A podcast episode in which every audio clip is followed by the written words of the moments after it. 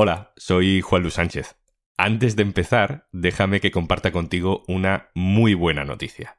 Este podcast, Un tema al día, ha ganado el premio Ondas al podcast Revelación de este año. Estamos muy contentos. Te damos muchas gracias por escuchar. Y te animamos a que le cuentes a todo el mundo que esto existe y que hay días que no está mal. Felicidades a ti también, que formas parte de un tema al día igual que nosotros. Venga, vamos con lo de hoy.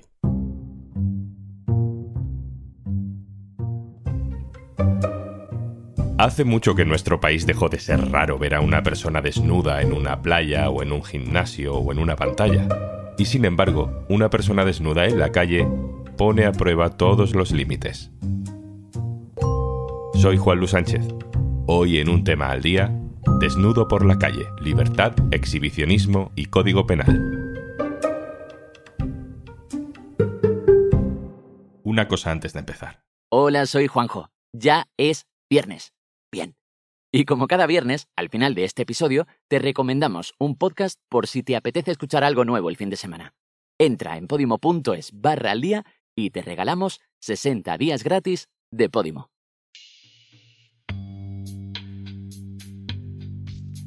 Es una mañana más en los juzgados de Valencia. Un corrillo de periodistas está de guardia como tantos otros días. Actividad en este lugar no falta. Y de pronto, sucede algo que nadie espera un chico desnudo llega a la ciudad de justicia de Valencia y se dirige a la entrada.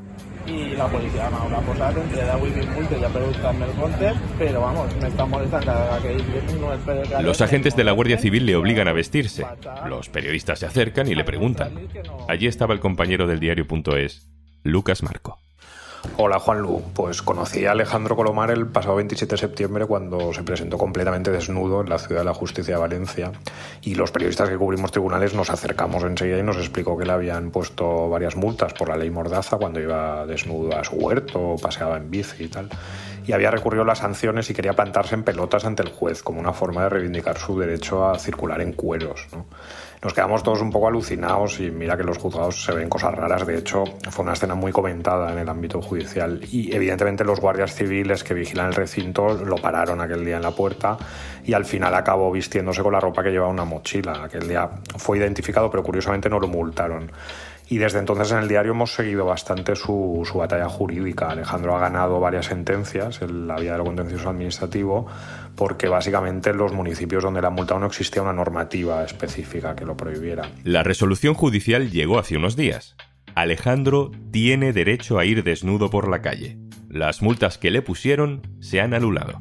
Este caso nos lleva a preguntarnos, ¿dónde están los límites para desnudarse en una sociedad como la nuestra? Los límites morales y también los legales. Vamos a tratar de entender bien en primer lugar la historia de Alejandro. Alejandro, Alejandro Colomar. Hola. Hola, Juanlu. ¿En qué momento empiezas a ir desnudo por la calle? Pues fue en junio de 2020 estaba en un parque haciendo ejercicio y tenía mucho calor y me quité la camiseta. Venía de entrenar y estaba con una mujer que pues discutimos de por qué me había quitado la camiseta, que ella no lo podría hacer, que le dirían de todo. Y bueno, pues le di la razón en parte porque es cierto que a ella le dirían de todo y a mí pues no, por el simple hecho de ser chico pero no tenía ningún sentido que yo me fuera a tapar, es como, pues no, no, no le veo lógica. Entonces, lo que me parecía incorrecto era lo que hacía la gente de criticar a una mujer si se quita una camiseta. Y dije, ¿cómo puedo hacer que me critiquen a mí de la misma forma para poder yo protestar en las mismas condiciones? Y lo que se me ocurrió fue quitarme el resto de la ropa. Entonces, más allá de ser tu manera de estar en el mundo, eh, es también una reivindicación realmente yo antes de eso siempre he pensado que ir desnudo no tiene ningún problema. O sea, yo habría ido desnudo eh, por el simple hecho de que la desnudez no me parece ningún problema y debería poder ir desnudo. Pero el detonante de que lo fuera fue aquel, aquella reivindicación, sí. ¿Cuándo fue la primera vez que lo hiciste? ¿Dónde estabas? Eh, ¿Cómo reaccionó la gente? Pues justo la primera vez que lo hice fue al día siguiente de, esa discusión, que fue pues una excursión en bicicleta que teníamos en Torrente con, con una asociación de ciclistas. La asociación se lo tomó súper bien. Lo único que justo quedamos en Torrent, en una rotonda que se ve desde el, desde el ayuntamiento y había pleno del ayuntamiento, por lo que me contaron. Y llamaron, lo vieron, llamaron a la policía, me tomaron el DNI, le preguntaron a los padres, porque había padres y niños en la excursión esta y nadie quiso denunciar, pero de todas formas la policía me denunció. ¿Y qué te dijeron? Bueno, pues ellos eh, me insistieron en que era delito, exhibicionismo obsceno ante menores, que, eso, eso, es un delito gordo. O sea, si realmente haces eso es para ir a la cárcel. Y bueno, pues yo les discutí que no, que me había informado antes de hacerlo y había estado buscando y eso no, es que no tiene ningún sentido. O sea, no estoy haciendo nada sexual, no me puedes acusar de hacer algo sexual la verdad es que fueron bastante amables en esa situación en cuanto a que me dejaron ir. O sea, quitando los 20 minutos de tiempo, media hora que me hicieron perder, he tenido situaciones peores. ¿Cómo cuáles? Pues bueno, una vez estuve con mi madre también en la playa, en la Malvarrosa, aquí en Valencia. Eh, yo fui desnudo, mi madre no. No había casi nadie, había un pescador y poco más. Y cuando pasamos por cerca del pescador, se puso súper violento, eh, se acercó a nosotros, me amenazó y que si llega a estar su mujer nos mata. Bueno, pues eh, entré a comisaría desnudo a poner la denuncia, tal cual venía de la playa, y les, bueno, les dije que quería poner una denuncia. Antes de entrar en comisaría ya salieron los policías viéndome de lejos y vinieron a por mí y me dijeron, sí, sí, entra en la comisaría, no, no vas a poner una denuncia, pero entra en la comisaría. Y nada, tal cual entré, me, dijeron que me vistiera, que no sé qué, que qué hacía así, que me iban a meter en la cárcel por eso, que era delito. Y nada, que no querían discutir, que querían que me vistiera. Y le digo, yo me vestiré si tengo alguna obligación legal de hacerlo, pero primero tendréis que demostrarme la obligación legal. No me vestí porque no se justificaron. Me detuvieron a las nueve y media alrededor y hasta las doce, doce y media no pude hacer la llamada. En estos casos, ¿qué cruce de acusaciones se produce ahí? ¿Qué, te dicen habitualmente en estos casos? Normalmente empiezan diciéndome que es delito de exhibicionismo obsceno, que eso es del Código Penal, que voy a ir a la cárcel. Yo les argumento que he tenido ya varios juicios y los he ganado en los que los jueces han declarado que no es ningún delito lo que hago y luego salen por la, bueno, pues si no es por eso, es por la ley Mordaza, que también hay una, una multa similar. Los jueces en la última sentencia han vuelto a decir lo mismo, tampoco tiene nada que ver con eso. Bueno, te tengo que preguntar, ¿vas a seguir ejerciendo tu libertad de ir desnudo por la calle? Bueno, ahora mismo no porque hace frío, pero sí, en cuanto vuelva al calor lo volveré a hacer. Alejandro Colomar, muchas gracias, un abrazo. De nada, un abrazo. Ahora que ya sabemos cuáles son las sensaciones y las reivindicaciones de Alejandro, vamos a ahondar un poco más en el debate jurídico de este asunto, que no es fácil. Andrés Boix es profesor de Derecho Público de la Universidad de Valencia. Hola Andrés. Hola Juanlu, ¿qué tal? ¿Quién traza el límite entre lo que es una falta de respeto o de decoro y lo que es la libertad personal en un asunto tan delicado como es la desnudez? Pues como es evidente y por eso hay cierta polémica, es difícil determinar exactamente dónde está ese límite.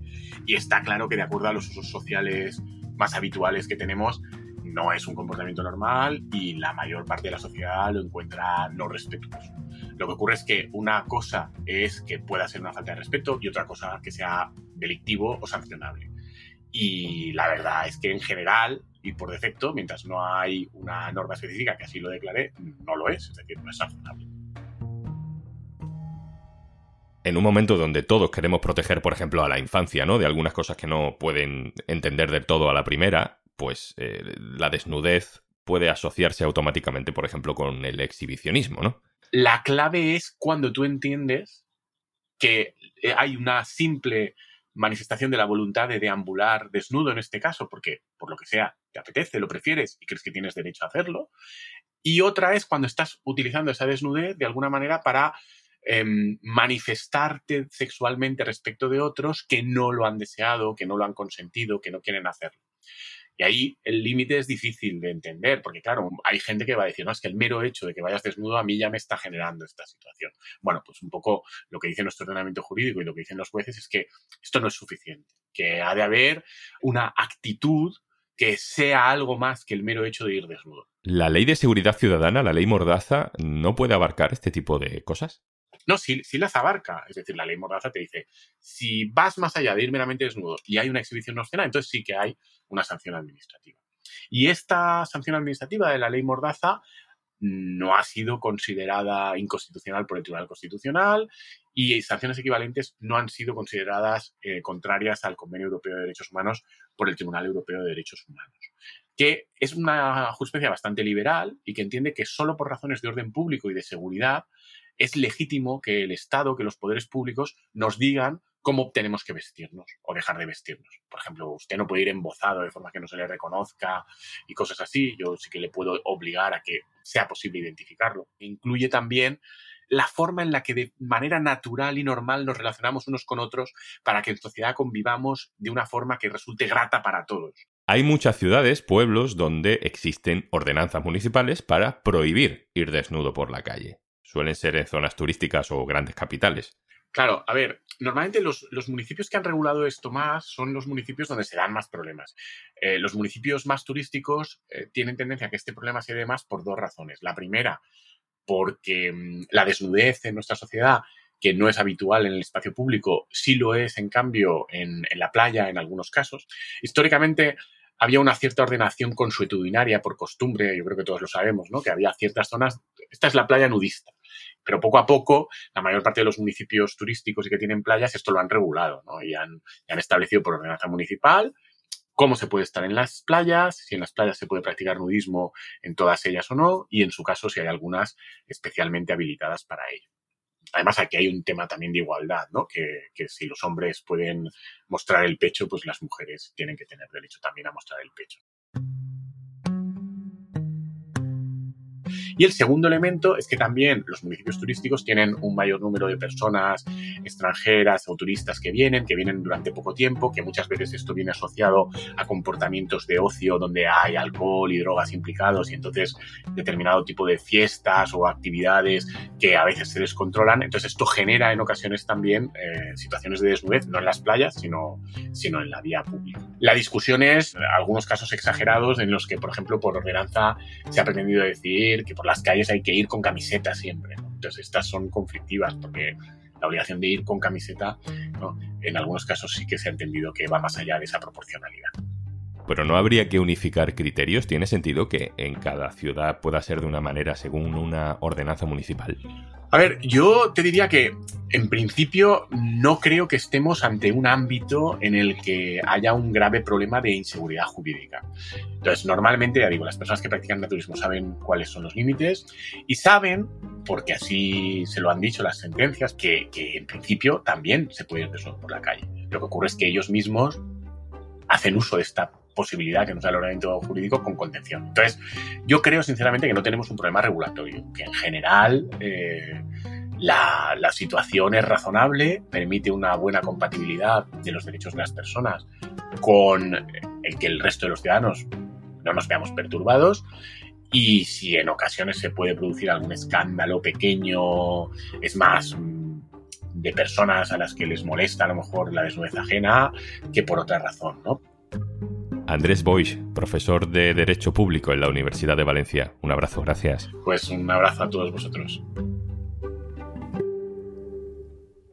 Y antes de marcharnos, Hola, soy Juanjo de Podimo. Como siempre, un placer absoluto acercarme a un tema al día para traerte una recomendación de nuestro catálogo que además ya puedes disfrutar no solamente desde eh, la aplicación móvil, sino también entrando en la web en podimo.com, en el ordenador, en cualquier momento del día. Estás trabajando con tus auriculares, ahí estás también escuchando tus eh, podcasts o audiolibros favoritos en Podimo. En esta ocasión te traigo un podcast que ha funcionado impresionante esta semana, un estreno brutal. Se llama La vida secreta de las un podcast sobre lo que les pasa a las madres mientras son madres. Son Paola Roch y Andrea Ross y te cuentan ellas así en un peliquete lo que tienen preparado para ti en Podimo. ¿Tú te acuerdas de la primera vez que quisiste ser madre? ¿Sentiste un amor profundo la primera vez que viste a tu bebé? ¿Cómo fue el primer abrazo? ¿Tú has sentido culpa alguna vez? ¿Recuerdas la primera vez que viste a la maternidad representada en la ficción? ¿Cuántos libros escritos por mujeres has leído? ¿Qué queremos decir cuando hablamos de conciliación? ¿Cuántos hombres te han contado cosas sobre lo que te pasa a ti? ¿Llegas a todo? ¿Qué es todo? ¿Cuántas personas eres a lo largo del día? ¿Qué tal llevas lo de follar después de parir? ¿Te gustan las mismas cosas? Porque igual lo de que te toquen las tetas ya... Tía, ¿cómo estás? Pues muy cansada. ¿Tú no estás cansada? ¿Se puede ser madre y no estar cansada? ¿Tú te arrepientes a veces de ser madre? Si quieres descubrir la vida secreta de las madres o cualquier estreno o cualquier contenido dentro de nuestro catálogo de podcast y audiolibros, puedes descargarte Podimo y si te registras en podimo.es barra al día, tienes 60 días gratis que te regalamos por ser oyente de un tema al día. Podimo.es barra al día. Esto es un tema al día, el podcast del diario.es. Si te gusta lo que hacemos, necesitamos tu apoyo. Hazte socio, hazte socia en el diario.es barra socio. Este podcast lo producen Carmen Ibáñez, Marcos García Santonja e Izaskun Pérez. El montaje es de Pedro Nogales. Yo soy Juan Luis Sánchez. El lunes, otro tema.